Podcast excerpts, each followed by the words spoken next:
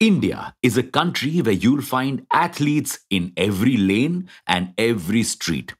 But when it comes to competitions, we lag far behind. Is there a way we can change this situation? Welcome back to Revolution Read On, a daily podcast where we break down one story from the world of business and finance. Click on the subscribe button to never miss an update from us. Here's your story for today. Whenever international sporting events like the Olympics come around, we are filled with patriotism. Winners like Neeraj Chopra and Mirabai Chanu are hailed and celebrated, and rightly so. But we, a country of 1.4 billion people, only managed to win seven medals, of which only one was gold in the Tokyo 2020 Olympics. In comparison, our neighbor China won 88 medals, and even the tiny country of Japan won 58 medals. So, what are we doing wrong? For starters, our sports infrastructure is very limited. In India, we only have two sports academic institutions, 11 SAI regional centers, that's SRCs, 14 centers of excellence, 56 sports training centers or STC, and 20 special area games or SAGs. In comparison, China has 3,000 government run sports schools, 20 major programs, and 200 minor sports programs.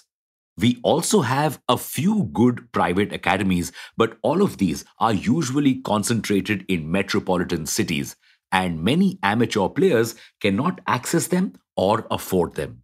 So they often miss out on the opportunity to get good training which can launch their sporting careers. Okay, so what's the solution to this? Well, the government of India is working to remedy this situation by launching schemes like Khelo India, which are taking sports awareness to the grassroots level. But more needs to be done and this burden can be taken on by startups. Yes, startups don't need to be just limited to esports or fantasy gaming. They can also enter the actual playing field and help level it for all players. How? To understand this, let's take a look at Dashpod a sports analytics company which is trying to change how sports coaching is conducted by adding the element of technology to the tried and tested coach first approach. Huh? You see, so far, amateur players have relied only on very traditional metrics to analyze their performance, like stopwatch or their coach's insights. But often, this is not enough. For instance, a swimmer or a runner can measure the time in which they complete a lap, but they cannot measure their agility, flexibility, or reaction time. These are metrics that can help them further improve their performance and guarantee a victory in a close match. Here's where tech comes in. Dashpod has created a tech based active reflex training system.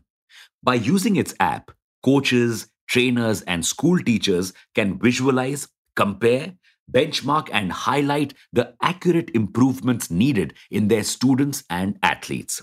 It can also help improve muscle memory and hand eye coordination in these athletes.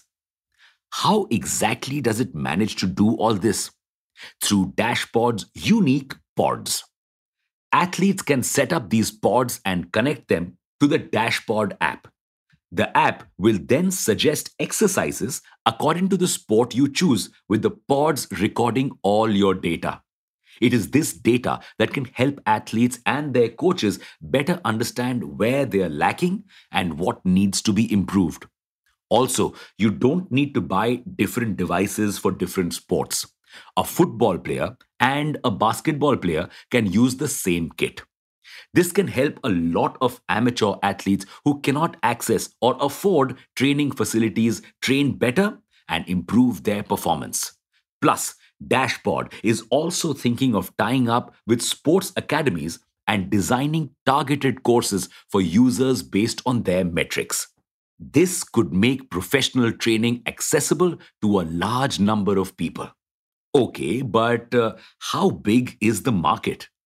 The global sports tech market was worth $17.9 billion in 2021 and is growing at a CAGR of 17.5% to be worth $40.2 billion by 2026. And while Dashpod does have some competitors in this space like Tweak Labs, its offering is still unique because it has applications beyond the field of sports as well. It can be used for gym training, police training, and even physiotherapy. Yes, physiotherapy patients can use the pods to measure how fast they are improving and how long they need to work on their injury.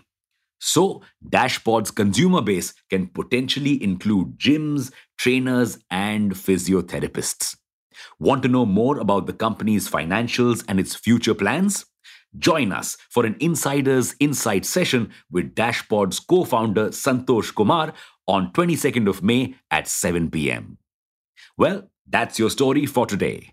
Thanks for listening in. Make sure to follow this podcast if you aren't already. We'll be back tomorrow.